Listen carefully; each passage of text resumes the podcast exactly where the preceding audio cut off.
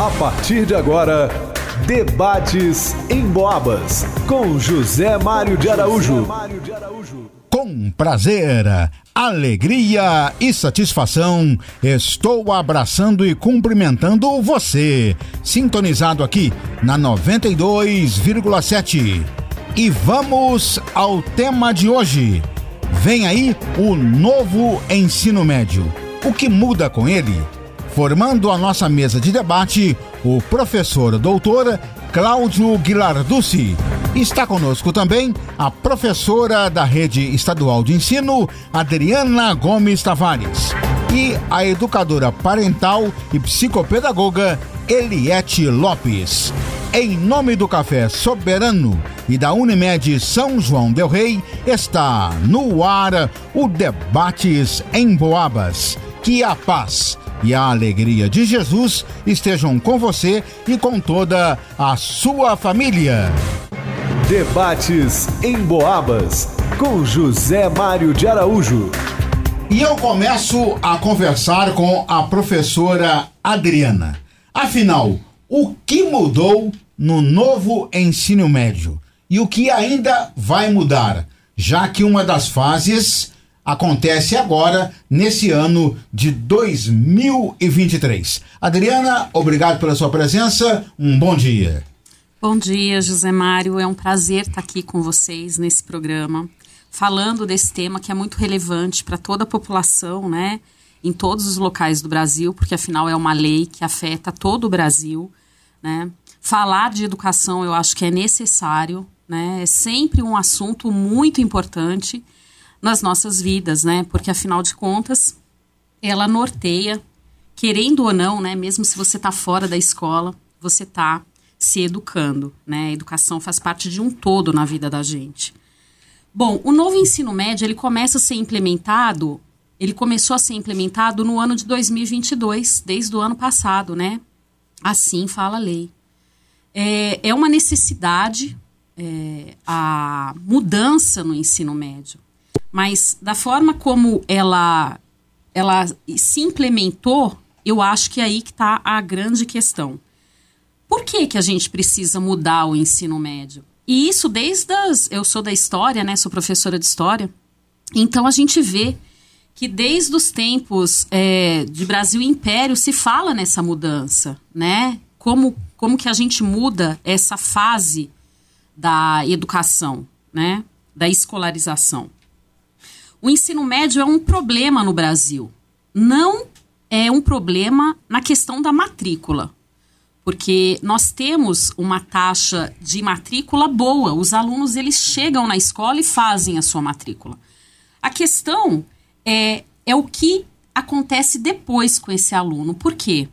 Porque é no ensino médio onde ocorre a maior taxa de abandono, a maior taxa de reprovação e a maior taxa de distorção seriedade, em que a gente percebe que essa distorção ela é de 2 anos ou até mais.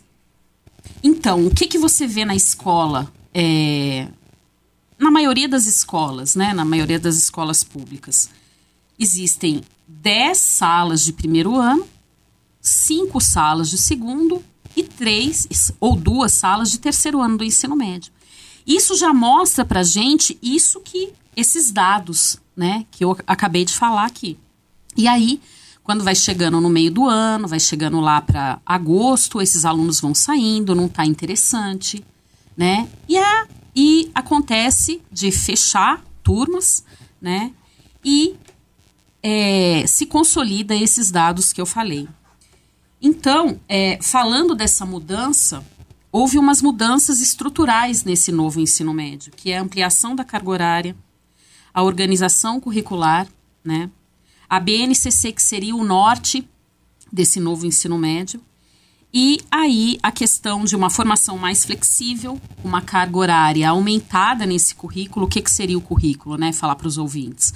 O currículo são, praticamente, se a gente for falar didaticamente, né? Seriam as disciplinas, a carga horária que o aluno cumpre ali na escola, né? Que é obrigatória. Então, nesse formato desse novo ensino médio, a carga horária passaria de 2.400 horas nesses 3 anos, né? E ela passa a ter 3.000 horas, né? e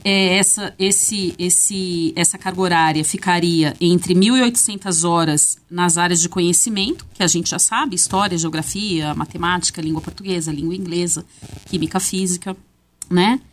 E 1.200 horas para os itinerários formativos ou para as disciplinas eletivas. O que seria disciplinas eletivas? Aquelas disciplinas que a gente elege, que a gente escolhe, né? Então, basicamente, seria essa mudança. E agora, a primeira participação do professor Cláudio, da Universidade Federal de São João del Rei.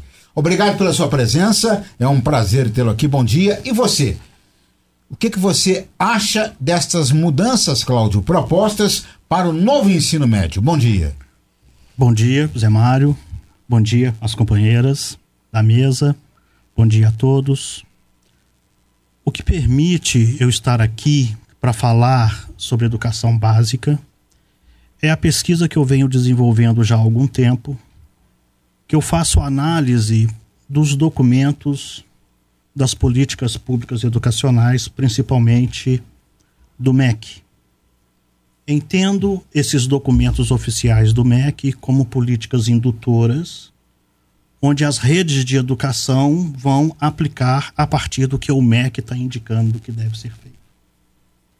Eu analiso mais especificamente, eu estudo mais especificamente a BNCC, quais são os conceitos norteadores da BNCC.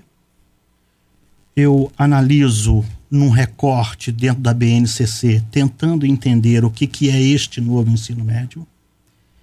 E eu também analiso a BNC Formação, que é um outro documento oficial, que indica como que nós devemos formar professor. Então, a minha ideia na análise que eu faço é a BNCC, que induz como deve ser a educação na escola, e eu analiso um outro documento que está numa outra ponta, como que nós devemos formar esse professor que vai atuar na rede básica. Então, eu estou nesse jogo. Eu analiso mais especificamente a ideia de projeto de vida, competência e habilidade, são conceitos dentro da BNCC, e a ideia de cuidar e a ideia de trabalho que estão indicados dentro desses documentos. Então, é a partir de projeto de vida, competência, habilidade, cuidar e trabalho, é que eu pretendo falar um pouquinho sobre esse novo ensino médio com vocês. Obrigado. Bem, e agora a primeira participação da nossa convidada, a Eliete Lopes, educadora parental e psicopedagoga. Eliete, e não dá para deixar de falar, uma coisa muito importante, que é a questão do suporte emocional da escola e da família. Até porque a família às vezes confunde, né? Ela coloca o filho na escola e acha que a educação vai dar conta daquele filho sozinho ou sozinha. É bom lembrar que o ensino médio varia entre as idades 15, 16 anos até 18 anos. Quer dizer, numa idade em que o jovem está desabrochando, né? Que às vezes ele não consegue se entender. Então alguém tem que entendê-lo. Aí no caso, a escola e a família. Como é que você vê esse suporte emocional, Eliete? Bom dia, obrigado pela sua presença. Bom dia, né? Pessoal da mesa aqui, conhecendo o Dr. Cláudio, revendo a Adriana, Zé Mário, queridos ouvintes, né? A gente fica assim, muito feliz, né? Por estar tendo a oportunidade de falar alguma coisa sobre o emocional, sobre o papel da família e até mesmo o papel da escola num enfoque emocional. E esse novo ensino médio, a princípio, causou assim, um turbilhão de emoções no jovem, porque o jovem ele se encontra num período de novidade de vida, né? O emocional dele está à flor da pele e de repente vem esse balde de água fria, não sei se água quente, que é o novo ensino médio. Eu acompanhei de perto na minha família, né, estudantes do ensino médio. Então o emocional ficou muito abalado, porque eles não sabiam o que estava por vir. E, de repente, pós-pandemia, vem um novo ensino médio. Que eu não sei se os professores tiveram tempo de se preparar, né? A família de ser informada e os alunos. Só que aconteceu. Então, eu digo que o suporte emocional seria o alicerce. Acabei de falar com a Adriana aqui, né? Não se constrói uma casa com telhados e paredes. O alicerce é fundamental. E o emocional é tudo nesse novo ensino médio. Porque o jovem precisa de ter esse suporte. E a escola, o professor ali no dia a dia, na sala de aula. Sei que a Adriana faz isso, né? Nós trabalhamos juntas, ela conversa muito com os alunos. Então, esse bate-papo dá um conforto, dá uma segurança. Porque o aluno precisa saber onde ele está pisando, né? E a família, então, nem se fala. Ela precisa de dar esse suporte, estar conversando, procurando se informar. Para quê? Para que o aluno, para que o filho tenha esse aporte, né? Olha, a minha família está junto comigo, está me acompanhando. Então, esse suporte emocional que eu quero falar hoje são coisas bem simples, são dicas básicas que farão a diferença na vida do aluno. Adriana, eu pesquisando sobre o tema de hoje, vi lá que um dos destaques do novo ensino médio é a carga horária. Você já passou por aí, já deu uma palhinha, mas eu gostaria de entender melhor como é que vão, porque atualmente são 1.800 horas ou vai passar para 1.000 horas? É o seguinte, atualmente são 1.800 horas nas áreas de conhecimento que já existiam antes, tá? E agora existe 1.200 horas para esses itinerários, né? Ou seja, o novo ensino médio, ele passa, né, para 3.000 horas. Antes era 2.400 horas no currículo antigo. Você acha isso suficiente? Funciona com o aumento de carga horária? É a grande questão, né? A qualidade ou a quantidade? Eu acho que isso a gente tem que verificar muito, assim. Eu acredito que há uma boa vontade, porque está previsto essa mudança, né, curricular desde a Constituição de 1988. Né? Então, isso é uma questão... Se a gente for ver numa história mais recente, né, a Constituição ela já prevê essa mudança curricular. Se fala de um currículo único em todo o Brasil. Mas é um outro problema também, porque nós temos um país de proporções continentais. E a diversidade cultural ela é muito presente. Né? Você vê que eu morei 29 anos em BH, morei até os 14 anos em São Paulo. A gente estava até conversando aqui antes de começar o programa a respeito das nossas memórias, mas então a gente já vê que mesmo eu mudando da região sudeste, existem diferenças. Dentro do universo escolar, essas diferenças elas são latentes, porque você vê dentro de escolas, no mesmo bairro, diferenças entre elas. Então a gente está falando de um país diverso, a gente está falando de educação, nunca uma escola é igual a outra. E eu também trabalho com a questão de formação de professores. Eu já faço parte desses programas de formação há algum tempo, já tive várias experiências com o PIBID e o Residência Pedagógica. Até mesmo os próprios alunos em formação, eles falam isso quando eles entram em salas de aulas. No mesmo dia fala, nossa, mas como essa sala é diferente da outra? E realmente é. Então a gente tem essas questões que a gente precisa analisar com muito cuidado. Então, o aumento da carga horária, ela pode vir, mas desde que a escola esteja estruturada para receber esse aluno. E essa estrutura, eu falo em todo o conjunto, tá? Eu falo assim, com relação aos professores e à formação de professores, né? Até eu concluí o meu mestrado em 2017, que é na área de formação de professores. Então, você percebe como isso é importante na nossa formação docente, né? Então, essa mudança ela tem que vir na área de formação de professores. Tem que haver uma mudança estrutural na escola, mas essa mudança estrutural também é uma mudança física, de mobiliário, de espaços na escola, de convivência, já que se fala tanto nessa questão socioemocional. A gente precisa de ter espaços agradáveis para ouvir esse jovem, sabe? Então, essa mudança ela tem que vir em vários aspectos. Uma alimentação mais balanceada, sabe? Isso a gente percebeu uma mudança nos últimos anos para cá. Então, se for haver, né, e teve um aumento da carga horária, que essa carga horária venha com uma quantidade, mas que tenha uma qualidade também. Então, é esse o meu ponto de vista, sabe? Professor Cláudio Guilarducci,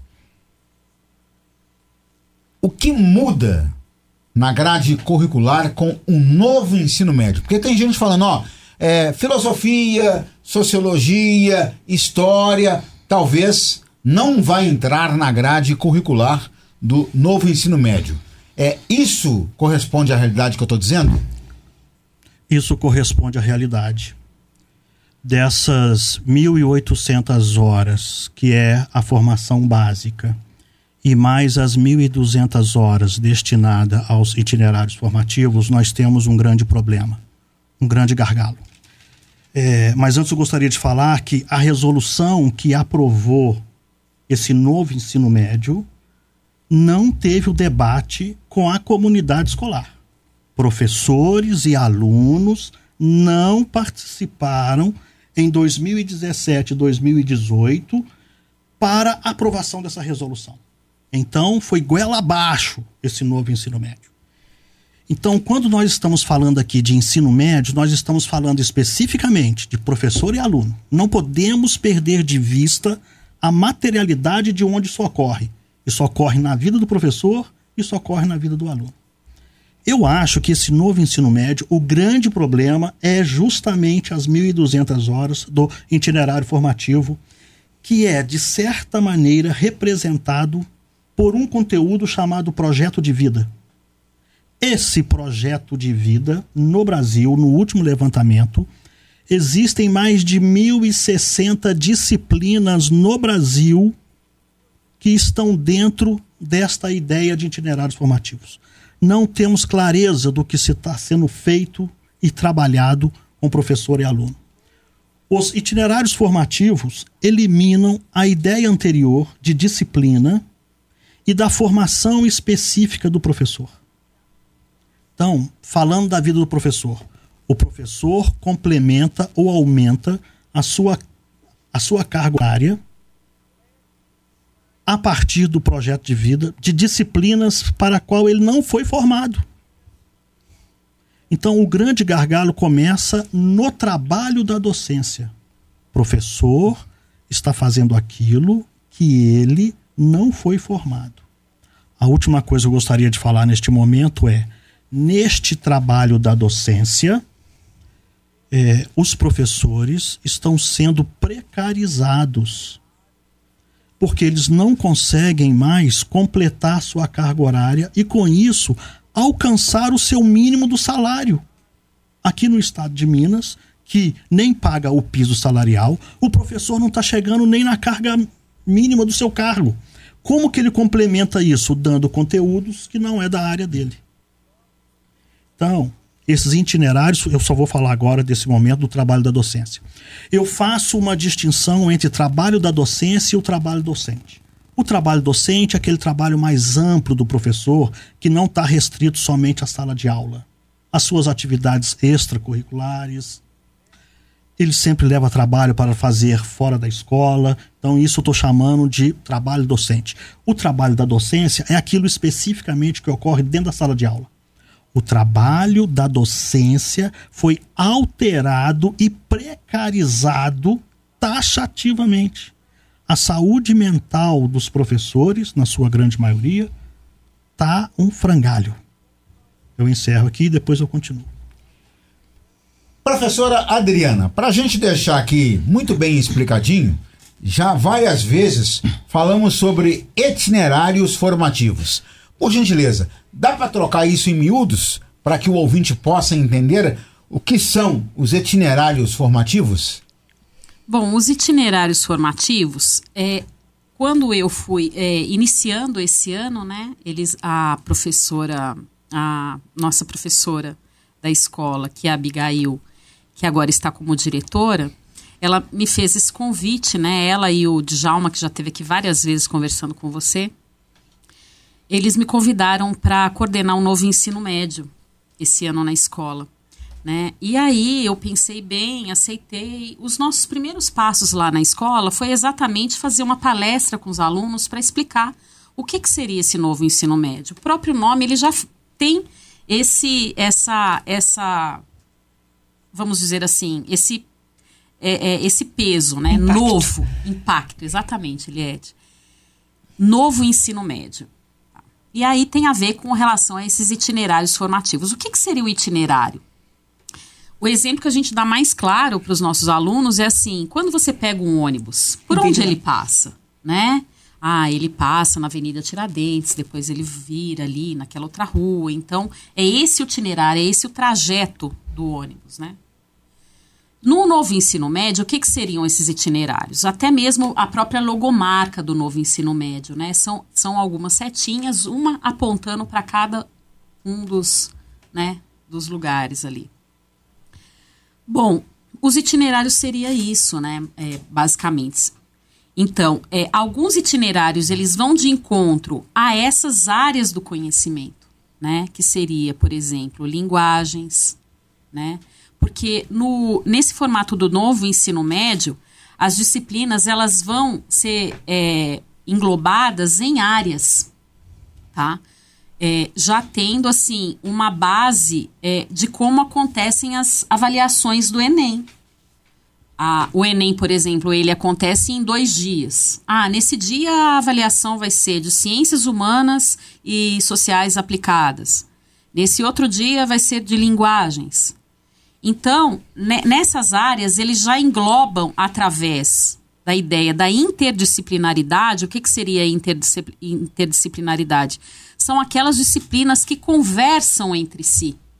Por exemplo, a história conversa muito com a geografia, que conversa muito com a sociologia e com a filosofia, né? Então, na área de ciências humanas, por exemplo, e sociais aplicadas, nós temos as disciplinas de história, geografia, sociologia e filosofia. E na área de matemática, só a área de matemática, né? Na área de ciências da natureza e suas tecnologias, temos biologia, temos química, temos física, né? E depois temos a área de linguagens, né? Língua portuguesa, língua espanhola, língua inglesa, educação física e artes, né? Então, nós temos essas áreas. A questão da formação de professores está presente aí também, porque se o professor ele não sabe trabalhar interdisciplinarmente, como que ele vai trabalhar esse novo ensino médio? Como que ele vai trabalhar esses itinerários que já são esses blocos de disciplinas?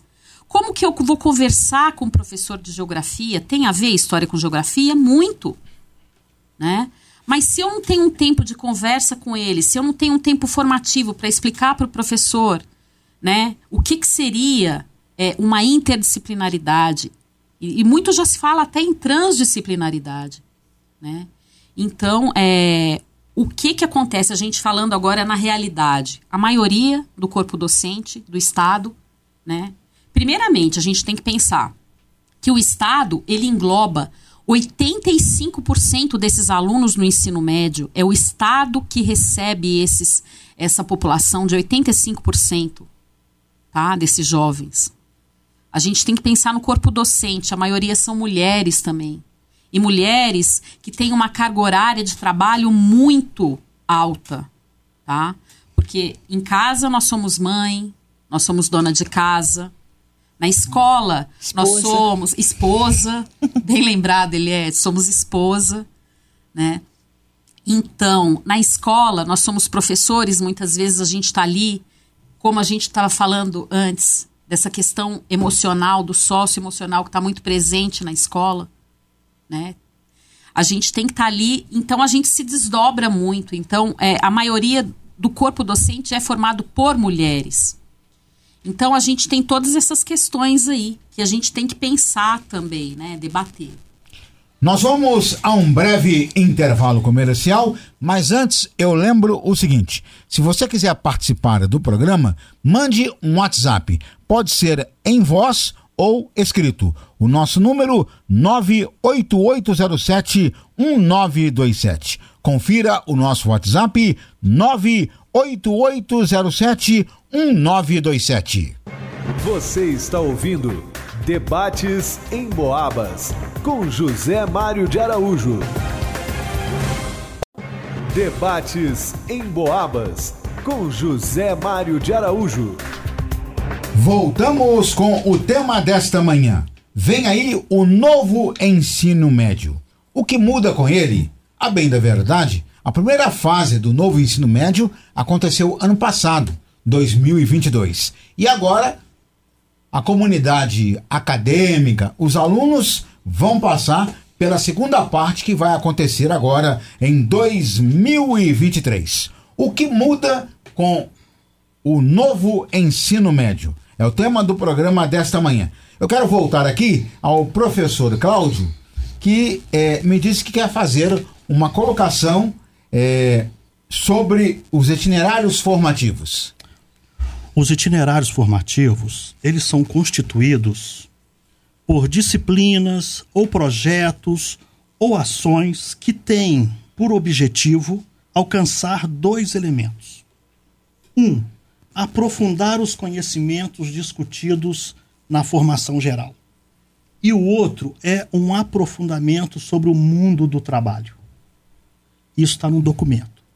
Mas, na realidade, nessas mais de 1.000 disciplinas na rede do Brasil inteiro, o que nós estamos vendo é uma total falta de disciplina e coordenação. E falta de conteúdos que auxiliem os nossos alunos no aprofundamento do conhecimento e na visão do trabalho. Por quê? Porque está centrado numa ideia de empreendedorismo. Eu faço parte de um movimento contrário ao novo ensino médio e nós somos taxativamente contrários a esse conceito neoliberal de empreendedorismo, de que o aluno vai ser protagonista do seu próprio futuro, numa individualização total e de que ele vai resolver todos os problemas da sua própria vida. Nós estamos vendendo uma falsa propaganda da ideia de empreendedorismo e de que ele é capaz de ser sozinho, solitariamente, protagonista do seu próprio futuro. Esse movimento que eu faço parte, nós somos a favor da revogação total desse novo ensino médio. Para que isso ocorra, é simplesmente voltar com o ensino médio de 2012. Para que isso? É um movimento para simplesmente eliminar o novo ensino médio. Retornar com o ensino médio de 2012 para que a gente retorne com as disciplinas e os conteúdos que estavam lá em 2012. Assim que a gente voltar com a resolução de 2012, a gente abre discussão, uma nova discussão que esse novo ensino médio não teve, para a gente começar a pensar o que a gente quer do ensino médio. Então, essa ideia do documento de que vai existir um aprofundamento, a realidade está negando. Como, por exemplo, nós temos disciplina que está pautada na área de inovação e tecnologia, que o nome da disciplina é O que Rola Por Aí. Vê se isso é conteúdo, o que rola por aí. O que rola por aí é os alunos ficarem pesquisando na internet o que rola na internet. Você não precisa de uma disciplina para o aluno ficar pensando no que rola por aí. Então, nós somos taxativamente contrário a esse novo ensino médio. Adriana, a participação aqui da Valéria, lá da Colônia do Marçal. Bom dia a todos. A minha pergunta é a seguinte: eu tô como um menino no primeiro ano e tô vendo matérias que, ao meu ver, são inúteis. E aí, no segundo ano, já tive a notícia que ele vai ter que escolher ou humanas ou exatas. E aí, um critério, sabe Deus lá qual. Ele escolhe humanas e lá no terceiro ano ele vê que não é aquilo que ele quer. É exatas. E como fica o vestibular depois para todos? A Valéria, lá da Colônia, faz a pergunta, Adriana. Ô, Valéria, obrigada pela pergunta. Bom, essa é a grande questão, né, prática dessas mudanças do novo ensino médio, que o novo ensino médio traz, né? Primeiramente, O novo ensino médio e o ensino médio, eles fazem parte do que nós chamamos de educação básica. Ou a educação básica, ela vai do primeiro ano, né, ali dos anos iniciais, que se fala, né, da formação, do fundamental dos anos iniciais ali. Aí ele vai, tem um ano de acréscimo, né, porque na nossa época, vamos dizer assim, era até o 8º ano, né? E agora aumentou um ano, temos o 9º ano agora. E vai englobar também o ensino médio, que é o 1º, 2º e 3º ano, né? Então, isso faz parte da educação básica. Primeira coisa que eu penso é que o novo ensino médio, ele tem que estar junto também, ele fazer uma conexão com essa etapa da educação básica, com esses primeiros anos, ou seja, formar alunos protagonistas que conhecem, né, que se conhecem. E aí eu acho que o projeto de vida, fazendo um pouco do papel aqui, né, de advogado diabo, né, vamos dizer assim, nem um lado, nem o outro, né, poderia nos dar esse suporte. Ou seja, formar um aluno que pensa sobre ele, que sabe quem ele é no mundo, que sabe das mudanças que ele pode provocar no mundo, porque nós somos sujeitos históricos e nós somos sujeitos de transformação, né? Então, eu acho que é fragmentado essa ideia de que o aluno, ele é um aluno protagonista, porque nós não formamos alunos protagonistas, nós não formamos alunos que sabem escolher, que tem autonomia. E, de repente, ele chega no ensino médio e, olha, você vai ter que escolher agora o que você quer para a sua vida. Como assim? Às vezes, eu estou dentro de sala de aula e pergunto, quem é você, aluno? E falo o nome do aluno. Ele fala, eu não sei quem eu sou. E aí, a gente começa nos primeiros passos, né? Nas primeiras percepções da questão da identidade, né? Então, eu acho que vai aí ao encontro dessa questão, sabe? Colocar na mão do aluno a sua escolha para o futuro, porque tem muita gente que entra na universidade também sem saber o que quer da vida, né? Então, como que você, ao invés de debater sobre isso, de ensinar esse jovem ao que ele quer, quem é ele, né? De ter ali, de passar para esse aluno as ferramentas para ele começar a se perceber no mundo, se perceber no mumundo. E aí a gente passa para ele essa questão que eu acho que é muito séria. Talvez seja até precoce demais, sabe? Então, isso é uma das questões que a gente passa e que são problemáticas agora, que a gente está vivendo isso, né? Então, é uma questão para a gente se discutir mesmo.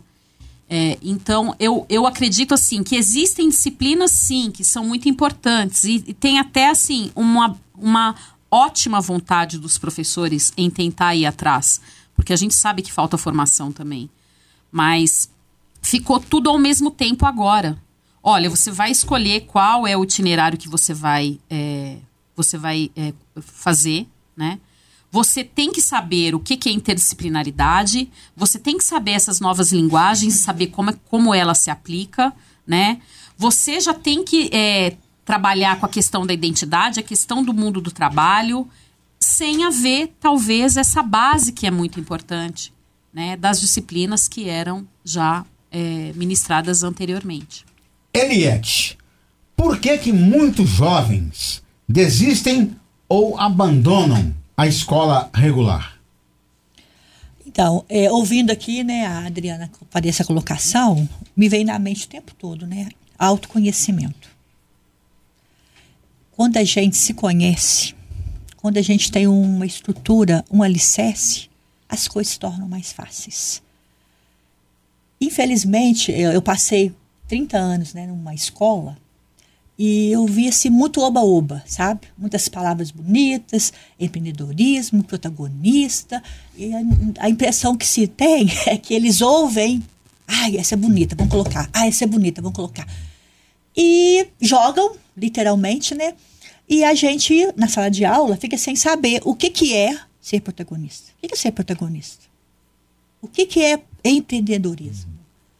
Termos que, na nossa realidade, de Brasil, porque esse modelo, né, já conversamos anteriormente, veio lá da Alemanha, dos Estados Unidos. Então é assim, né? Eles copiam muito bem, ótimo. Temos que pesquisar, temos que inovar. Vamos buscar lá fora coisas novas, coisas boas, sim. Mas primeiro a gente tem que fazer o alicerce, né? Furar ali, né? Colocar as pedras, né? Colocar todo o material necessário para a casa não ser derrubada. Então, justamente, trazem o projeto, o novo ensino médio, ninguém sabe o que é, ninguém estuda, ninguém compreende, e aí quer que vá para frente? Quer que tenha escolhas? Como que eu vou escolher se eu nem sei o que eu vou escolher? Então, essa questão toda é muito delicada. Então, o emocional, né? Professores doentes, né? Os pais também, literalmente, adoecem juntos. Porque é uma quantidade de novidades do novo que a gente não sabe como fazer, tá? Então, né, Zé Mário, né, a questão toda, porque eles abandonam, claro, até eu ia sair correndo. Você já se imaginou numa aula de grego? Olha, uma aula de inglês, que você não entende nada? Então, não tem como, tem uma estrutura. Me parece também que o jovem, ele já está perdido, porque a adolescência é um turbilhão de emoções, né?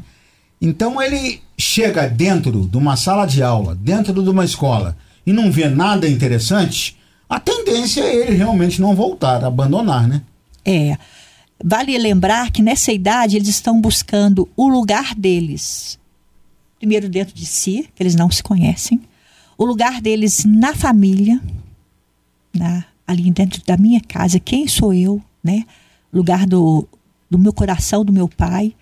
O lugar que eu tenho no coração da minha mãe, a posição que eu ocupo na minha família.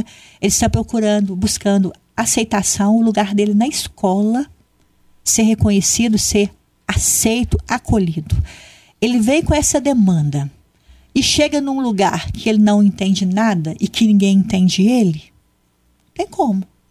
Então, ele está em busca e ele precisa de encontrar esse suporte. E agora, novamente, a participação do professor Cláudio, que quer pegar gancho numa das falas da professora Adriana. Eu gostaria de retomar a pergunta da nossa ouvinte, Valéria, não é isso? Que a Valéria perguntando sobre o Enem do ano que vem para o filho dela. O MEC, a partir de um documento do Camilo Santana, o ministro, ele fez um duplo movimento para o novo ensino médio. Ele abriu diálogo com entidades educacionais, disse que vai abrir, né? Efetivamente ainda não abriu. E fez um outro movimento confirmando que o Enem de 24 estará vinculado ao novo ensino médio. Portanto, para o Enem de 2024, a gente vai estar com o novo ensino médio, da forma que ele está. Esse é um dos grandes problemas, porque a rede básica pública de educação diminuiu os conteúdos para que esse aluno possa tentar o que ela chamou de vestibular. O aluno da escola pública vai ter muita dificuldade. No movimento que eu faço parte, nós queremos revogação da resolução 521 de 2021, desculpe se ficar citando o documento, porque é esse documento de 2021 que criou o cronograma de implantação do novo ensino médio. Nós queremos revogação dessa resolução para que a gente retome o ensino médio de 2012. Então, no momento presente, o Enem de 2024 estará vinculado a essa aberração que é o novo ensino médio. Adriana, nós temos aqui agora a participação do Daniel Cardoso. Que tema enriquecedor! Todos os pais e mães da região deveriam estar ouvindo o debate de hoje. Parabéns pela escolha do tema, diz o Daniel Cardoso. E ele quer entender melhor o porquê da retirada de, por exemplo, do ensino de história da grade curricular. É fato que a nação que não conhece a fundo o seu passado, não entende o seu presente e não planeja o seu futuro. Adriano, participação do Daniel Cardoso. Ô, Daniel, bom dia, muito obrigada pelas suas palavras. Concordo muito com você. E, além do mais, eu sou da área de história. Eu amo história. História está presente nos nossos dias, né? Nós somos parte da história. Né? Então, quando eu vou explicar para os aluninhos menorzinhos, né? Do sexto ano, do sétimo ano, eu estou dando aula para o sétimo ano esse ano, é muito interessante a gente perceber esse movimento da história na nossa vida. Não perceber que a história é feita só pelos grandes nomes, né? E aí eu vou citar aqui o... Não é só pelo prefeito de São João del Rei, o prefeito de Tiradentes, né? A história é feita pelo motorista de ônibus que está passando ali na rua agora, pelo trocador que está lá dentro, pelos trabalhadores que estão nesse vai e vem pela cidade. A história é viva, a história faz parte do nosso presente. Se nós não soubermos o nosso passado também, a gente não entende o que está acontecendo hoje. Então, a história, ela é importante, sim, em todas as áreas da nossa vida, né? Então, vamos lá. Bom, perder disciplinas que são essenciais para a nossa formação, isso é muito perigoso, né? Eu tenho um exemplo muito claro sobre isso, e até trouxe aqui uma colinha para... um pouco explicar o que está acontecendo ultimamente. A minha filha tem 15 anos, a Luísa, e ela estuda na rede privada aqui de São João del Rei. E aí eu fui fazer uma pesquisa nas disciplinas que ela tem na escola dela, tá? Bom, ela tem 4 aulas de física, tá? Ela tem 3 aulas de história. Aí vem uma aula de inglês, ela tem matemática 1 e matemática 2. Matemática 1 ela tem 4 aulas, matemática 2 tem 1. Então, ela tem 5 aulas de matemática por semana. Ela tem biologia 4 aulas e tem bioética 1 aula. Uma complementa a outra muito bem, né? Olha que tema ótimo. 4 aulas de biologia e 1 aula de bioética. Projeto de vida ela tem 1 aula. Química 4, educação física 1, produção textual... Literatura também é uma outra disciplina, ela tem 2 aulas por semana. Cultura digital tem 1 aula. Português 2, geografia 3 e sociologia 1. Então, eu englobei essas disciplinas de matemática 1, matemática 2, eu coloquei junto, tá?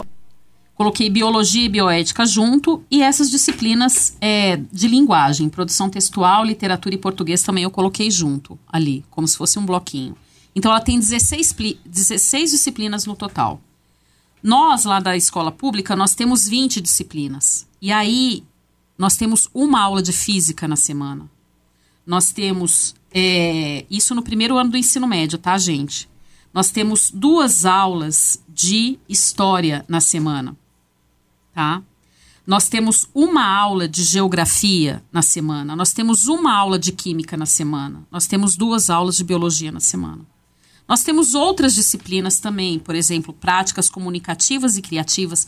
O nome da disciplina, ele é fantástico e o que se pode trabalhar também é muito interessante. Mas o que nós estamos vendo na prática é que nós estamos perdendo essas disciplinas que são a base da formação humana. Então, é muito perigoso, ainda mais num tempo pós-pandemia, tá? Que nós achamos que essa pandemia ia durar 15 dias, que ia ser uma mini férias, né? Não foi, durou 2 anos. Então, isso é muito perigoso para o estudante, que é estudante da escola pública, que é um estudante que é a maioria dos nossos estudantes em Minas Gerais e no Brasil. 85% das escolas públicas no Brasil, elas são localizadas na periferia das cidades, seja cidade grande ou seja cidade pequena, tá? Então, a gente tem que dar suporte, a gente tem que dar uma educação de qualidade, uma escola de qualidade, com estrutura de qualidade para esse aluno. Então, isso é perigoso, perder esse conteúdo de disciplinas que são essenciais na formação humana, né? Então, isso que é o grande perigo que a gente está correndo, por isso que a gente precisa discutir. Precisa ser mudado? Sim. Mas com uma ampla discussão, inclusive para essa classe trabalhadora, porque nós somos os professores dos filhos dos trabalhadores dessa cidade, dos trabalhadores desse país. E é isso que a gente precisa ter em mente, sabe? Quando a gente está dentro de uma sala de aula. Dá um suporte emocional, como a Eliete falou. Dá um suporte na questão da educação, que engloba todos os aspectos da vida humana, inclusive da nossa própria disciplina. E agora, novamente, a participação da Eliete. Eliete, o que é formação geral básica. Eu vou fazer duas perguntas em uma. E qual a diferença entre habilidades e competências? Formação geral básica, tudo que a Adriana falou, né? A nossa essência. Então, não tem como um ser humano, né, viver sem essa formação. É o alicerce, são as paredes e é o teto, o telhado. Então, para ele se efetivar, né, essa casa, que a gente fala, né, que nós somos uma casa, né, para a gente poder permanecer de pé e com vida, a gente precisa de ter habilidades e competências, né? As habilidades socioemocionais, né? As competências, é tudo aquilo que é básico, que é necessário para se viver. Porque se falou muito em teoria e pouco em prática. Eu costumo explicar que são coisas básicas, coisas práticas, né? Por exemplo, para ser alfabetizado, tem que ter o período preparatório de alfabetização, né? Ninguém chega na escola, na educação infantil, com dificuldades na fala. Como ele vai alfabetizar se ele não fala? Né? Para ele ser alfabetizado, ele precisa aprender a sentar. Ele tem que ter um momento, né, que ele senta na mesinha, que ele trabalha com os olhos para ele copiar alguma coisa da lousa, né? Ele precisa de cumprimentar o coleguinha, ele precisa de compartilhar, ele precisa de interagir com o mundo. Então, é tudo assim, bem prático, que a gente está percebendo que o nosso jovem hoje, vamos falar do terceiro ano, né? E agora a tendência é perder mais ainda. Não está sendo formado, não está sendo desenvolvido. Essas habilidades e competências precisam de ser dado para que esse suporte seja alcançado. Então, a gente vê na sala de aula, o menino não consegue se assentar, o menino não consegue copiar do quadro. Nós temos, sim, lá no ensino médio, alunos semi-alfabetizados, né, Adriana? Uhum. Que leem mal, que escrevem mal, né? Só que essas competências que ele precisa desenvolver, lá foi a etapa queimada, lá atrás. Então, como recuperar tudo isso? Tá? Então, é tudo bem básico. Ele tem que ler, ele tem que ter o hábito de leitura. A criança que não tem o hábito de leitura, como que ele vai ler um documento, igual o Cláudio colocou aqui, lei tal. Que lei é essa? Né? Como que a criança vai desenvolver sem essa base? E as habilidades e competências começam lá dentro de casa, com a mamãe lá, quando nasce, de conversar, de interagir com a criança, né? Depois passa para a escola e depois vai para o clube, vai para a igreja, vai para a pracinha. Então, a todo momento, a família precisa de estar interagindo para quê? Para oferecer essas habilidades, para oferecer essas competências. Aí vem as socioemocionais, vem as habilidades que a gente nem imagina que são importantes, que lá no momento da prova, a gente vê que o menino pega a prova e só assina o nome e entrega. Então, quer dizer, a noção de valor, a noção de vida, a noção de responsabilidade, a noção de projeto de vida, porque vai cair nessa, né? Como que eu vou ter um projeto de vida se eu nem sei o que é projeto, o que é vida? Professor Cláudio. Eu gostaria de complementar sobre essa ideia de competências e habilidades. A gente está tendo na educação um deslocamento conceitual. A gente saiu de uma estrutura educacional onde primava a ideia da qualidade da educação. Então a gente pensava a partir de um conceito de qualidade. Esse conceito de qualidade, ele tem 3 dimensões distintas, que é: o meu aluno tem que saber trabalhar com conceito. O meu aluno tem que saber trabalhar com a experiência dele do cotidiano. Ele saber resolver as coisas que ele tem que fazer. E esse meu aluno tem que conseguir criar, manter relações sociais. Porque a educação é um ato coletivo. A educação não é um ato individual. Depende das relações sociais. Esse deslocamento, saindo da ideia de qualidade, migrou para a ideia de competência. E a ideia de competência está centrada na individualização excessiva do sujeito. Onde... Aí já está nos documentos. Nós saímos de uma ideia de direito à educação para direito à aprendizagem. A nossa educação hoje está pautada pelo fim e não pelo processo.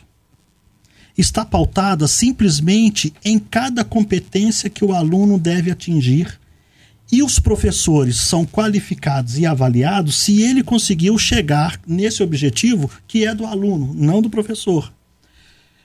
Nesse deslocamento para a ideia de competência, competência é um conjunto de conhecimento, valores, regras que o aluno precisa ter para resolver determinadas questões. Isso de forma geral. As habilidades estão vinculadas ao indivíduo sozinho. Saímos de uma visão de relação social na construção da qualidade da educação para uma perspectiva individualista, comportamentalista, do indivíduo sozinho resolvendo tudo. Por isso, a ideia do empreendedorismo. Ele não precisa mais de ninguém, ele vai ser empreendedor de si mesmo. Esse deslocamento nos documentos, esse deslocamento conceitual, é que permite o discurso exagerado da ideia de protagonismo, da ideia de metodologia ativa. Qual metodologia não é ativa? Porque o método exige tanto aluno e professor tem que trabalhar. Então, esse deslocamento conceitual é, na realidade, um esvaziamento da ideia da qualidade da educação. Era isso que eu queria complementar. Nós vamos a um breve intervalo comercial e já já nós voltamos. Apesar do novo ensino médio ter começado a ser implementado oficialmente nas escolas, essa mudança será gradual, com a adoção do novo currículo apenas com as turmas da primeira série. E agora, neste ano, em 2023, será a vez da segunda série. E, por último, a terceira série, ano que vem, 2024. Você está ouvindo Debates Emboabas, com José Mário de Araújo. Debates Emboabas, com José Mário de Araújo. Estamos voltando com a participação de uma mãe. Ela diz o seguinte: gostaria de saber se posso falar sem me identificar. Claro, já está conversando conosco. Porque aqui na cidade tem poucas escolas, todos se conhecem e eu temo que passem a perseguir a minha filha. Ela quer dar um exemplo. Adriana, ela está, a filha dela, no segundo ano do ensino médio. E outro dia estávamos lendo edital de concurso quando ela viu as matérias para estudar de português e matemática. E aí a filha dela disse o seguinte: nunca nem ouvi falar de 80% dessas matérias, coisa que questionei ano passado aos professores. Disseram que precisavam rever matérias. E a mãe dela diz o seguinte: sabe o que a filha está estudando no segundo ano do ensino médio em matemática? Progressão aritmética, Adriana. Essa é a grande questão, né? Prática, quando a gente vai olhar a vida real. Porque existe a vida ideal, né? Assim como existe o ensino médio ideal e o ensino médio real, assim como existe a vida real. Né? É isso que está acontecendo, é isso que a gente está percebendo, o que vai acontecer com os nossos alunos. Porque a gente coloca essa gama de disciplinas, né? Seria interessante sim ter várias disciplinas, mas dentro de uma escola com muita estrutura, tá, gente? Uma escola que receba esse aluno um ambiente agradável, salas de aulas propícias para isso, até mesmo o mobiliário da escola tem a ver com a... tem relação com a aprendizagem, tá? No início do programa, o José Mário estava falando, né, que a questão do novo ensino médio, ela foi embasada, né, teve vamos dizer assim, um modelo, né, copiado um modelo de países europeus. A gente está falando desses países europeus, assim, como se fossem nossos coleguinhas, né? Como se fossem nossos companheirinhos, está aqui do nosso lado, não é assim. Inclusive lá a questão que eles fazem de avaliação das escolas, Não é para ranquear as escolas, para colocar, olha, essa escola é melhor do que aquela. A avaliação que eles fazem lá nas escolas é uma avaliação interna, tá? Essa avaliação ela não é colocada a público, tá? É para ver o que precisa ser melhorado. E o resultado dessas avaliações não é publicizado. Ponto de partida. É. Então, o que está acontecendo na prática é isso. Como que os nossos alunos, né, os filhos, os trabalhadores dessa cidade, vão fazer o Enem? Eles estarão preparados? E lá, no edital do Enem, fala que ele vai aprender PA e PG? Vai aprender... Tem lá no edital do Enem que fala as disciplinas que você... Né, a matéria que você tem que estudar vai ter progressão aritmética? Entende? Então, isso é a questão real. É o que está acontecendo e que é um problema, né? E isso a gente tem que pensar, isso a gente tem que debater e levar a sério, sim. Tá? O que essa mãe fala é, tipo, uma coisa, assim, que tá... Por favor, o que eu vou fazer? Né? Mas o que nossa sociedade está... Nessa sociedade, o que o professor Cláudio falou muito bem, nessa ideia neoliberal... Ó, você dá conta, tá? Se você não der conta, eita, o problema é seu. Alguma coisa está acontecendo. Não importa se você não tem uma alimentação adequada, não importa se você não tem tempo para fazer atividade física, não tem tempo para fazer uma natação, uma academia. Sua alimentação está bem? Você está dormindo bem? Como que está a sua vida socioemocional, aluno? Como que está a jovem? Como é que estão suas amizades? Você está tendo tempo de fazer uma língua estrangeira, que é essencial para sua formação?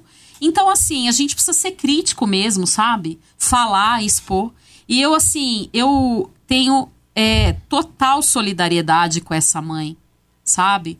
Porque eu sei dessas questões que... mexem, inclusive com o socioemocional do aluno, porque ele vai estar ali fazendo prova com alunos que estão super bem treinados, é isso. Que podem viajar, de conhecer o mundo exterior, de participar de museus, de ver uma vida, de ter uma vida cultural, já que a gente está aqui com o professor Cláudio, que é professor da artes. A arte foi muito... mal falada há tempos atrás, em políticas anteriores aí no país, mas ela é essencial para a nossa vida. Quem vive sem arte? Hoje. Inclusive os professores foram demonizados. Tá? Então é uma questão que a gente tem que estar muito atento a isso nesses novos tempos. Professora Adriana, o novo ensino médio é parecido com o modelo adotado em países como Alemanha, Canadá, Inglaterra e Estados Unidos. Quer dizer, nos nivelaram por cima, né? Que bom, né? Não brincaram em serviço. Agora, será que o país dá conta disso? Será que tem como nós, pelo menos, chegarmos perto desses países? E aí, diz o seguinte, que com essa mudança do novo ensino médio, professora Eliana, a característica principal é a flexibilização do currículo educacional. O que é isso? É demais a flexibilidade. É bonito falar, né? É muito bonito no papel. O Zé Mário estava falando ali, nossa, quase que eu babei aqui de tão lindo que é. Então, assim, uma coisa é o documento, uma coisa é o que está escrito, outra coisa é o que está sendo implementado, uma coisa que, que nós estamos vivenciando nas escolas, no nosso dia a dia, né? O jovem, nós temos muitos jovens que são trabalhadores. Então, aumentando essa carga horária, na realidade, o aluno tem o sexto horário. Muitos, eles ficam aflitos porque eles têm que trabalhar. E eu vou falar, gente, tem 6 anos e meio, vai fazer 7 anos agora que eu tô morando em São João del Rei. Eu tô cansada de ver aluno empacotando supermercado, sabe? Trabalhando de empacotador para ganhar meio salário mínimo. A gente precisa dar suporte para esse jovem. Eu tô cansado de ver, não que isso não seja um emprego digno, tá? Não é essa a questão da discussão, não, que é igual eu falo na escola, falo nas nossas reuniões, né, do PIBID com o professor Orlando da UFSJ, com os nossos bolsistas. A questão não é o trabalho, porque eu acho que todo trabalho é digno, tá? Eu acho que a questão aí é do jovem, tá? Um jovem que tem toda a energia, né, da sua idade, própria da sua idade, E ele está ali, né, trabalhando em subempregos, tá? E tem aquilo como um ideário de vida. Isso é perigoso, sabe? Então, eu acho assim, que a gente pode até copiar esses modelos, desde que nós saibamos que a escola ela tem que ter um suporte estrutural, e eu falo em tudo, tá, gente? Inclusive na cozinha, com relação à nutrição, o que esse aluno está comendo, o que esse aluno está bebendo, essa água ela é uma água potável, tá? Lá no Tijuco várias vezes falta água.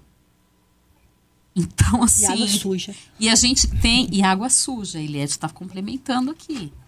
Nós temos problemas aqui com a água em São João del Rei, que é um problema, né, que vem de anos, né? Então, é isso que a gente está discutindo. E pegando modelos europeus que são, assim, lindíssimos, maravilhosos. A gente fica assim... Nós queríamos que fosse assim, sabe? Mas a nossa realidade é muito grande, é muito diferente, sabe? Agora, eu acho que para mudar, pais, mães, familiares das crianças que estão em escolas públicas, que essas pessoas sejam amigas da escola. Exato. Que elas participem da vida da escola. Porque aí, na hora de reivindicar, nós não teremos só uma pequena parcela de professores tentando buscar o diálogo, mas nós teremos toda uma comunidade, Brasil afora. Você que está aqui em São João del Rei, participe da vida escolar do seu filho, do seu sobrinho, do seu neto. Eliete. Eu gostaria de parabenizar essa mãe, tá? Eu fui convidada para falar sobre o papel da família do novo ensino médio. Então, o seu papel, mãe, a sua postura excelente, maravilhosa, que sirva de exemplo para os pais, né, que estão nos ouvindo. Busque editais, busque, até aconselho já agora no primeiro ano, né, não espere o terceiro ano. Converse com seu filho. Quero só fazer um parêntese aqui, né, do nosso saudoso doutor Reinaldo Moreno, né, pastor Reinaldo. Ele, na época que nós trabalhávamos na escola Betuel, ele falava com a gente: vocês precisam de conversar com os meninos desde o maternal, inclusive ele ia na escola, e pergunte para o seu neto, José Mário, o que você quer ser quando crescer, né? Para quê? Para criar na criança desde cedo perspectivas de futuro. A Adriana fez a colocação de ver nossos alunos, né, em subempregos. Então, fazendo um gancho, essa mãe está buscando editais. Então, essa mãe já está trabalhando com a sua filha a questão de futuro. Eu sei que o nosso quadro está triste, né?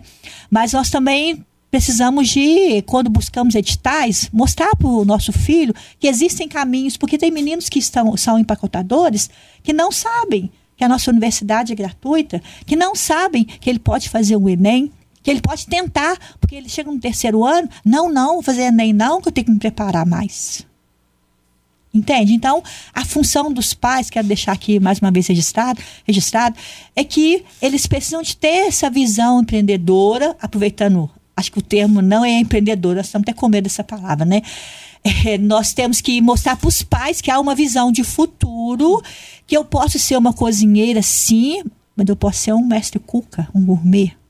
Que eu posso ser um lavador de carro, sim, mas eu posso ter uma pequena, né, empresa, né, com 2, 3, 5 lavadores de carro. Então, eu tenho que ter uma visão de futuro para eu poder passar isso para o meu filho, passar isso para a criança. Para quê? Para que ela possa crescer querendo ser alguma coisa. Nós conversamos com os nossos jovens, não é só quem é você, não. É o que você quer ser quando crescer, em que você quer trabalhar, né?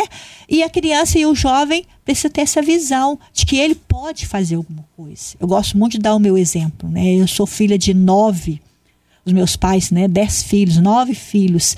Então, nós crescemos com muitas dificuldades, mas nós estudamos. Você falou do apoio da escola.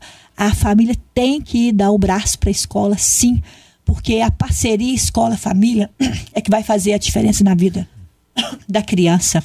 Então, ali, se a escola, busque estar próximo, apoie o professor. Para quê? Para reivindicar junto e crescer junto. Porque aí o seu filho vai ter uma visão da importância da escola. Porque, olha, o caminho ainda é a escola. O caminho ainda é estudar. Não é, doutor? O caminho ainda é estudar. Porque sem conhecimento a gente não vai. Vamos agora trazer aqui a participação via WhatsApp do professor Alberto Tibagi. Ele é professor da UFSJ. E pergunta para o professor Cláudio o seguinte: qual a relação do novo ensino médio com o ingresso na universidade? E também no ingresso no mercado de trabalho? Eu gostaria de agradecer ao professor Alberto pela pergunta. Ele é um grande companheiro de trabalho que eu tenho. A pergunta dele, acho que está associada à pergunta daquela discente que a mãe mandou a pergunta. Os dois estão fazendo perguntas vinculadas à ideia do mundo do trabalho. O novo ensino médio, que está estruturado a partir da ideia de projeto de vida, indica nos seus documentos que o mais importante do ensino médio é a inserção no mundo do trabalho. Olha a pergunta desta aluna. Eu olho o concurso, eu não sei nada que vai estar no concurso. Portanto, é uma falácia esse novo ensino médio dizer que está auxiliando os alunos a entenderem o mundo do trabalho. No documento do novo ensino médio, o que ele diz? Que o trabalho deve ser visto como impulsionador do desenvolvimento cognitivo. Ou seja, essas palavras lindas, o trabalho tem que auxiliar no desenvolvimento de cada um. Essa é a ideia do novo ensino médio. O ensino médio de 2012, qual era a ideia? O trabalho é um mediador de entendimento do mundo, porque o trabalho forma o sujeito. Os nossos alunos com o novo ensino médio da rede pública de ensino não vão conseguir ser aprovado no Enem e também terão dificuldades no mundo do trabalho por essa falácia que é esse projeto de vida e esses itinerários formativos que ocasionam a falta de disciplinas e conhecimentos consolidados historicamente. Os alunos não estão vendo quais são os conhecimentos que a humanidade já construiu, quais são as contradições desses conhecimentos que já foram elaborados. Elas também não estão vendo. Então, esta aluna, ela foi no cerne do nosso programa. Ela não está conseguindo se ver no mundo do trabalho. A pergunta do Alberto, ele está querendo saber se esse aluno que não está se vendo no mundo do trabalho, se ele vai conseguir passar na universidade. Esse aluno vai ter enormes dificuldades. O novo ensino médio é uma política pública de divisão clara de duas classes sociais no Brasil. Os ricos, os que têm a possibilidade, fazem escola privada e têm todas as disciplinas. Por isso, eles serão chefes, terão bons empregos. E quem está na escola pública, sem acesso a esses conhecimentos consolidados na história da humanidade, não vão passar em concurso ou terão enormes dificuldades. Terão trabalhos precarizados a partir da ideia de empreendedorismo e a partir da ideia de que eles têm que ter flexibilidade. Qual que é a ideia de flexibilidade? Ele pode pegar qualquer emprego. Ele tem que dar conta de fazer qualquer coisa, de subemprego, precarizado, mas flexível. Essa é a ideia do novo ensino médio. Nós temos aqui mais participação via WhatsApp e a nossa ouvinte está dizendo o seguinte: muito interessante a pauta do debate de hoje.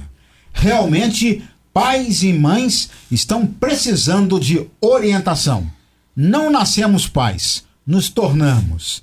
Ter pessoas que orientam é muito bom, principalmente para quem cria os filhos sozinha ou sozinho, né? Agora, Adriana, deixa eu te perguntar o seguinte: pelo que o professor Cláudio colocou aqui, me parece ser, no mínimo, muito interessante essa colocação do novo ensino médio, porque como que você faz um projeto desse e não consulta os principais interessados, que é o aluno, o professor, a professora, a escola?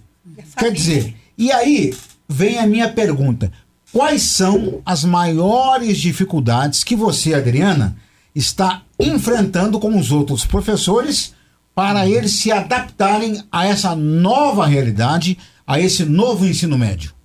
Muito interessante sua pergunta, ainda mais porque ontem na escola nós pedimos para que uma líder estudantil, né, uma das nossas alunas, que ela tem essa questão de liderança, para ela escrever num pedaço de papel quais são os desafios que os estudantes encontram, tá? E ali ela primeiro colocou, né, a questão da estrutura material da sala de aula, né? Nós temos, assim, uma sala de aula com um quadro de giz, tá? Primeiro, a questão material, né? A escola é uma escola que, se você entrar numa sala, num museu, né, de uma sala de aula do século XIX, a nossa escola, tá? Nós já estamos a um quarto do século XXI, tá, gente? Muito se fala do século XXI, mas nós já estamos chegando a um quarto desse século. A gente está chegando já em 2025, tá? Então, já estamos a um quarto do século XXI. Esse século XXI aí já está andando, né? A sala de aula vai ser a mesma. Aquelas carteiras enfileiradas, muitas vezes tem umas salas que tem umas carteiras mais novas, ótimo, que lindo, sabe? Mas o quadro tá lá. Não enxerga. Sabe? O quadro tá lá com giz. As salas muitas vezes não tem uma ventilação adequada, tá? A estrutura da escola, né? Então, a questão dessa falta de estrutura da escola, tá? O que eles pedem é isso, que os alunos, né, eles clamam por isso, porque isso já tá assim, isso já era para ser mudado. A escola ficou 2 anos fechada durante a pandemia. Por que que essas escolas não foram reformadas nesses 2 anos que nós ficamos trabalhando em casa? Em que esses alunos estavam em casa, era o momento para fazer essa reforma. Colocar material de educação física, falta. Se você vai conversar com o professor de educação física, falta bola. Bola é uma coisa básica. Então, falta o básico, tá, gente? E isso é a questão. Isso são as dificuldades encontradas. Eu acho que a escola ela tende a melhorar com relação ao diálogo com o jovem, porque nós precisamos ouvir esse jovem mais, dizer o que, né, ouvir o que ele tem a nos dizer, porque é importante ele poder falar, é importante ele poder se comunicar, se colocar no mundo, tá? Então, esse diálogo, a volta dos grêmios que tinha na nossa época, né, os grêmios estudantis, elas são importantíssimos para a nossa situação política. E essa palavra hoje, política, ela está muito mal falada, porque se leva à questão, ou você é de partido, a questão partidária. Não é. Ser político é você faz parte da questão humana, tá? Então, esse debate político nas escolas, ele é essencial. Então, voltando mais uma vez, tá, gente? A questão política é uma coisa, a questão partidária é outra, né? Então, a discussão política, ela é essencial, né? Então, haver essa discussão, haver canais de comunicação para esses jovens, uma escola mais estruturada, formação de professores, ela é também essencial. O professor, ele precisa estudar, ele tem que continuar a estudar. Não é porque o professor formou, tudo bem, né, acabou. Não é assim. O médico, para ele atuar, ele tem que estar sabendo das atualidades no ramo da medicina. O advogado, se vem uma lei nova, ele tem que estudar. O professor é a mesma coisa. Então, a gente está falando dessa questão da modernização dessa educação do Brasil, né? Estão tomando comigo um café soberano. O Newton, lá de Prados, ele é filho do Antônio Capacete. Um abraço para você aí na cidade de Prados que nos acompanha. Tomam também um café comigo a Érica, o Vinícius e o Frederico na rua Mário Mazzoni. E o casal Carlos e Elma na rua Afonsino Alvarenga, no bairro do Tijuco. Todos e todas tomando comigo um café soberano, café com sabor de amizade. E tem aqui uma participação ainda de uma senhora da Terezinha Lopes. Ela diz o seguinte: tenho 74 anos, nunca usei trigonometria, mas sim geografia, português e história. A pergunta dela é a seguinte: por que tudo isso sem moral e cívica? Na opinião dela, moral e cívica são prioridades. Bom dia e obrigado, Terezinha Lopes, pela participação. Você está ouvindo Debates Emboabas, com José Mário de Araújo. Debates Emboabas, com José Mário de Araújo. Vem aí o novo ensino médio. O que muda com ele? Estão aqui nos nossos estúdios o professor doutora Cláudio Guilarducci, a professora na rede estadual de ensino, Adriana Gomes Tavares, e a educadora parental e psicopedagoga, Eliete Lopes. Adriana, a falta de interesse é o principal fator de evasão? Estou perguntando isso porque aqui durante o intervalo comercial nós conversávamos, né? Estamos num período de cobaias, vamos assim dizer, né? Está esse novo projeto sendo testado nas escolas. E aí professores e alunos ainda estão meio perdidos. Então você acha que essa falta de interesse é o principal motivo da evasão? Ele é um dos motivos, né? Eu acho que a gente pode pensar, assim, que há vários motivos desse novo ensino médio, ele não ser, vamos dizer assim, entre aspas, a cara da juventude, né? Porque, primeiro, são alunos que têm uma outra... Eles têm um outro conhecimento da realidade, né? Eles já nascem com o advento da internet, o que foi diferente na nossa geração, por exemplo. Então, como que você dá aula para esse aluno, né? Se ele está ali, ainda mais nesses vídeos rápidos, né? TikTok, por exemplo, a geração TikTok. Você fala de um assunto em 2 minutos, 2 minutos e meio, você fala de um assunto ali, né? Então, eles são instantâneos, né? Aquela coisa muito fluida, né? Então, é esse o jovem que a gente tem. Bom, e aí? Como que a gente vai fazer? A gente vai fingir que esse jovem não é assim? Não, a gente tem que estar de acordo com o que pede, né? O que está querendo essa nova geração. É dar ouvido a esse jovem. Muitas vezes a gente não faz isso, essas coisas são colocadas de cima para baixo. Então, eu acho que essa falta de interesse, ela tem um motivo. Ela é motivada por uma falta de perspectiva profissional. Porque fala, não... Muitos alunos, como a Eliete mesmo falou, eles não sabem que a Universidade Federal de São João del Rei é uma universidade pública. Ou seja, é nossa, é de todos. A escola pública é nossa.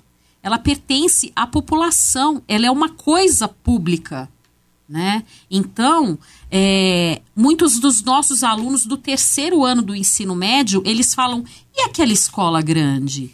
Que é se referindo ao FSJ. Quanto que tem que pagar para entrar lá? Então, essa parceria entre a Escola da Educação Básica e a Universidade Federal de São João del Rei ou as universidades do Brasil, ela é essencial. A gente precisa informar mais esse aluno, a gente precisa modernizar a escola. Poxa, o aluno está ali com a internet, ele está ali querendo inovações. Por exemplo, a gente tem uma disciplina nova, né? Dentro desse itinerário que chama tecnologia e inovação. E aí? Temos um laboratório de informática na escola? Sim. Temos computadores, temos 16 computadores numa sala de 30 alunos? Opa! Esse número não está certo, né? Uma sala de 30 alunos, 16 computadores, né? Um giz ali, que ele pó-giz, ele arde o olho. Essa semana tinha um aluno lá na escola que o pó-giz foi no olho dele, ele quis ir embora para casa. Ótimo motivo, né? Para sair da escola, né? Para pedir para a mãe ir buscar. Então, gente, é isso. Eu acho que é o diálogo com os alunos, é essa falta de estrutura física, é essa falta de formação, né? Isso faz com que o aluno se desinteresse por essa escola. Uma escola que não ouve esse jovem é uma escola que está precisando dar ouvido, ele tem que falar, né? E nós, como educadores, nós precisamos ouvir. Tem um texto do Rubem Alves, e é muito interessante, que ele fala escutatória, né? O nome do texto é escutatória. Nós estamos acostumados a falar, mas a ouvir é uma coisa que a gente tem que a gente tem que aprender a ouvir também esse jovem, né? Ele tem muito a falar, ele tem muito a nos ensinar também. Porque a educação é essa via de mão dupla, né? A gente aprende, a gente ensina. Isso eu acho que é interessante na questão da educação também. Nós temos aqui a participação do Ronaldo. Esta semana, um aluno do 4º ano fez um desenho livre e, para nossa surpresa, era um croquis da Escola Municipal Parada dos Giarola. Dei os parabéns a ele e incentivo para os dons que ele já traz de desenhista e arquiteto. Apresentei para todas as turmas da escola. Isso é fantástico. Devemos valorizar as habilidades dos alunos e estimulá-los. Obrigado, Ronaldo, pela sua participação. E a Eliete quer fazer uma outra colocação aqui. A Adriana, né, colocando a questão do TikTok, né, das redes sociais e da internet. Os nossos alunos, eles dominam. E nós não dominamos. Então, assim, o conflito, né, de gerações. E aí veio uma fala do Cláudio lá no início, né, da docência e do trabalho docente. Então, como, né? A gente tem um arsenal, porque a internet tem tudo. E o fast food, né? A geração do instantâneo ali, e a gente precisa acompanhar. E vale uma reflexão, né? Não fomos preparados para acompanhá-los. Professor Cláudio. Primeiro, eu preciso falar que quando nós pensamos a educação, nós estamos falando de um grande complexo educacional. O interesse ou falta dele é um elemento pequenininho dentro desse complexo. Por exemplo, o trabalho docente tem N elementos dentro do trabalho docente.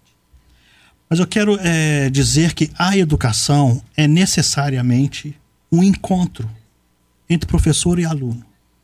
E é nesse ato e nas relações sociais estabelecidas nesse ato é que vai ocorrer o ensino e aprendizagem.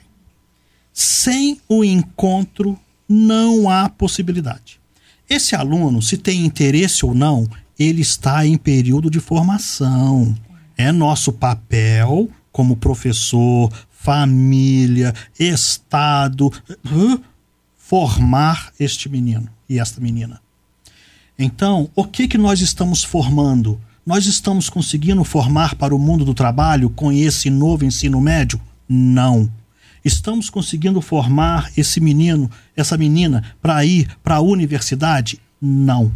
Estamos formando pessoas para uma mão de obra precarizada. Então, também não adianta a gente ficar falando, mas o professor é de uma outra geração. Dentro do complexo educacional, isso é um novo item. Só que esse menino, essa menina, para chegar na internet, no TikTok, conhecimentos anteriores, constituídos historicamente, precisam, como por exemplo, interpretação de texto. Esse menino, para chegar na internet, ele precisa de interpretação de texto, que é um conhecimento básico.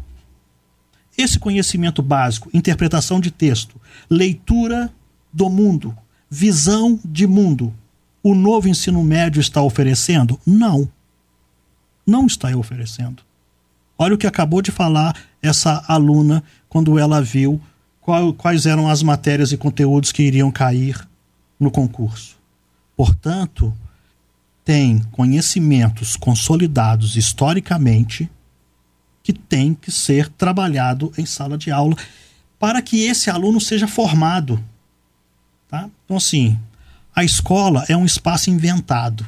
Nós é que inventamos isso. Não existia. E a gente tem que passar o tempo inteiro reinventando esse espaço. Reinventando as possibilidades do encontro. Educar é lindo, é sempre encontro, mas nesse encontro só é possível a partir também do conflito. É impossível educar se não existir conflito. Estou falando de conflito, não estou falando de guerra, não estou falando de luta, estou falando de diálogo e de oposições de ideias. Então esse interesse ou falta dele é um item dentro desse complexo educacional. Nós temos aqui agora, via WhatsApp, a participação do Wesley. Bom dia. Qual a diferença da formação do professor de antigamente e de hoje? E a qualidade de ensino era com mais qualidade, na opinião do Wesley. E aí como eu vou dirigir essa pergunta para a Adriana, ele faz outra pergunta, Adriana. Qual que é a diferença entre as matérias da grade curricular das escolas militares com relação às escolas públicas? Muito obrigado, Wesley, pela sua participação. Bom dia, Wesley. Obrigada pela sua participação. Bom, a escola de antigamente, ela não era uma escola para todos, tá, gente? Ela era uma escola que era para elite. Quem ia para a escola naquela época? Os filhos de quem ia para a escola naquela época? Era uma escola que não tinha essa população diversa como é a escola de hoje, tá? Então a gente tem que pensar nessa mudança histórica. Na época de Vargas, por exemplo, na época de Getúlio Vargas, muita gente ainda fala de Getúlio Vargas com saudosismo, né? Como um nome na nossa história, ele fez algumas coisas interessantes, né? Por exemplo, naquele período, ele obrigou que o ensino de primeira a quarta série, que era o antigo ensino primário, né, fosse obrigatório, né? Ele implementou a escola noturna, que era uma escola para trabalhadores. Então, a gente tem essas particularidades na questão da escola, né? Quem é o estudante da escola noturna? Quem é o estudante da escola diurna? É óbvio, hoje em dia existem estudantes trabalhadores que estudam na escola diurna, mas prioritariamente o ensino noturno é para aquele estudante trabalhador, né? Então, assim, houve essa diferença, esse aumento do público. Hoje é obrigatório o aluno que tem o jovem, né, até 14 anos, se ele não está na escola, ele está descumprindo uma lei, porque é obrigação, né? Até 14 anos é obrigação a questão da escola para esse aluno. Então, isso é uma lei. Então, se o aluno está faltando e tal, então outras instituições, elas começam a agir. Por exemplo, o conselho tutelar, ele bate lá na porta dessa família e fala, cadê o estudante? Ele está fora da escola, ele tem que estar dentro da escola. Então, há uma mudança aí nesse público e na quantidade de pessoas que estão na escola. Então, se você fala hoje numa escola atual, você está falando dessa escola que... Sim, nós temos muitas matrículas, né? Então, e esse mundo diverso. Numa mesma escola está o filho do médico. É lógico que há essa divisão, né, gente? Entre a escola privada e a escola pública, né? Mas muitas vezes, dentro de uma escola pública que não está localizada muito nas periferias, você tem ali essa diversidade. É o filho do médico, é o filho do advogado, é o filho da professora, é o filho do atendente do supermercado. Né? Ainda temos escolas aqui públicas que atendem esse público diverso. Então, temos com relação a isso. Bom, a outra questão que o Wesley toca é sobre a questão das escolas militares, tá? O currículo, ele é único, tá? E as escolas, elas têm essa liberdade de escolher, dependendo de qual público atenda, né, de flexibilizar o currículo. Tá? Então, de repente, eu não trabalho em escola militar, né? Mas eles podem ter uma linha de pensamento que é diferente, por exemplo, da escola estadual Professor Iago Pimentel, entende? as nossas demandas são diferentes dessa outra escola. Então, a escola ela pode escolher um currículo que seja voltado mais para o seu público, né? Então, pode haver essa flexibilização do currículo, o que eu não acho ruim, tá? Eu acho que dependendo do público que você atenda, como a gente estava falando dessa diversidade cultural do Brasil, isso é válido, sim. Mas desde que tenha a base ali, né? Para a gente poder, para a gente oferecer para esse jovem, né? Bem, agora eu vou dar alguns minutos para cada um de vocês trazerem as considerações finais.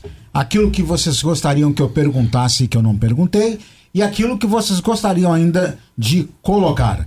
É um assunto vasto, né? É um assunto longo, tanto é que, olha, esses prazos aí que estão sendo dados para que as escolas possam se preparar para implantar esse novo modelo.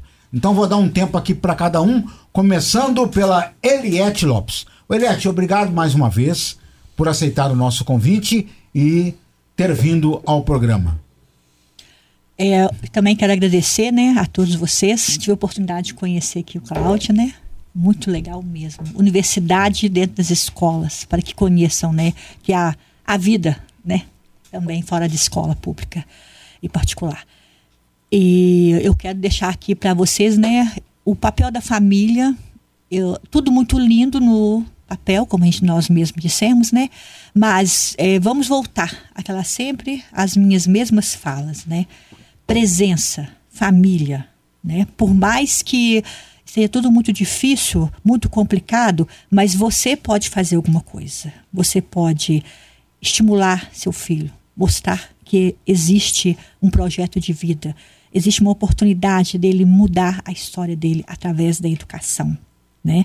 Explore as possibilidades que há dentro do seu contexto, da sua cidade, do seu Brasil, né? Mostre para ele que ele é capaz, que ele vai vencer. Seja otimista, tenha palavras assertivas, tá? Mostre para ele o quanto você o ama e que você está ao lado dele, que você pode ajudá-lo, que dentro das condições você vai fazer tudo que você puder para que ele tenha um futuro, para que ele seja feliz, né? Tranquilize ele a respeito das inseguranças. A gente sabe que é um momento difícil, né? Segundo o que nós estamos vendo, a possibilidade de mudança até o terceiro ano de muita coisa, né? Mas mostre para ele que você está perto dele. Eu acho que o estar perto, essa acolhida, é o que o nosso aluno, que o nosso jovem precisa, de família. Nós estamos aqui juntos e nós juntos vamos lutar e juntos nós vamos conseguir, tá? Então aproveite esse momento afetivo, esse momento emocional para estar presente. Dê a mão para o seu filho e caminhe. Agora a participação final do professor Cláudio Guilarducci, da Universidade Federal de São João del Rei. Professor Cláudio, foi um prazer conhecê-lo e obrigado pela sua presença aqui conosco. Eu agradeço imensamente o convite. Foi lindo estar aqui com vocês, falar com seu público. Eliete, Adriana, um prazer enorme vê-las e conversar com vocês. Eu gostaria de afirmar, eu faço parte de um movimento que luta pela revogação do novo ensino médio. A partir dessa perspectiva, nós queremos reafirmar o retorno ao ensino médio de 2012, para depois abrir uma discussão. Vejo nesse novo ensino médio que os itinerários formativos prometem, mas na realidade não cumprem o que eles desejam. Esse novo ensino médio teve a sua formação a partir de associações e fundações privadas, do mercado financeiro. Lema é um dessas instituições, que é o Todos pela Educação, Itaú Educação, Ayrton Senna Educação. Então, assim, são várias instituições privadas de entendimento de mercado que querem essa mão de obra barata e mal formada que esse novo ensino médio está fazendo com os nossos alunos. A visão, essa ideia do mundo do trabalho a partir de uma perspectiva de flexibilidade de empregabilidade, de empreendedorismo, é, na realidade, a consolidação de uma mão de obra barata. Nós estamos cada vez mais radicalizando a futura pobreza no Brasil com esse novo ensino médio. Porque quem tem acesso à rede privada de educação vai ter uma excelente formação, com escola em tempo integral, mas os nossos alunos da rede pública de educação estão sendo precarizados na sua formação. Quando conseguirem ter um curso superior, eles vão fazer EAD numa rede privada, num curso barato. E terão como discurso: você formou a partir de competências. Se você não conseguiu, é porque você é incompetente. Precisamos revogar esse novo ensino médio. E agora nós temos mais uma participação aqui do ouvinte que disse que gostou muito do programa. Dar mais oportunidades aos jovens, fazer com que eles acreditem neles e que podem ir muito além. Os professores, a família, a escola podem propiciar isso e, inclusive, encaminhando estes jovens para o mercado de trabalho, né? É muito importante o que nós estamos vendo atualmente com a educação, e dá para melhorar as coisas. E agora, a participação final da professora Adriana. Professora, foi um prazer conhecê-la e obrigado pela presença aqui também conosco. Ô, José Mário, muito obrigada. Estou muito feliz de estar aqui hoje, ainda mais porque a gente estava até conversando antes do programa começar. O rádio tem uma memória especial na minha vida, né? Minha mãe, meu pai ouvia muito rádio e nós fomos criados muito assim, né? No pé do rádio ali. Então é muito importante estar aqui hoje para mim. Bom, falar de educação é muito importante também, né? Eu acho que é essencial nas nossas vidas. A educação, ela faz parte de todo o nosso processo de aprendizagem. A educação é a formação da pessoa, né? A formação do humano, né? A gente sabe que o ensino médio, ele precisa ser transformado, ele precisa ser mudado. Mas a forma como nós debatemos aqui, né? A forma como foi colocada não foi muito interessante. Não está sendo interessante para nós que atuamos na escola pública, né? Nós precisamos de ter uma escola mais estruturada. Quem sabe a gente ampliar esse debate, né? E ampliar também a questão do jovem como um todo, né? Inclusive oferecendo uma bolsa de estudo para esse aluno, por que não? Pensar numa escola integral de qualidade, né? E então o que a gente sente atuando nas escolas públicas é que tudo a escola tem que resolver. Muita coisa a escola resolve, tá, gente? Inclusive tem muitas leis que são colocadas para serem implementadas dentro das escolas, tá? Então, a escola pode resolver e ela deve resolver essas questões. Deve discutir.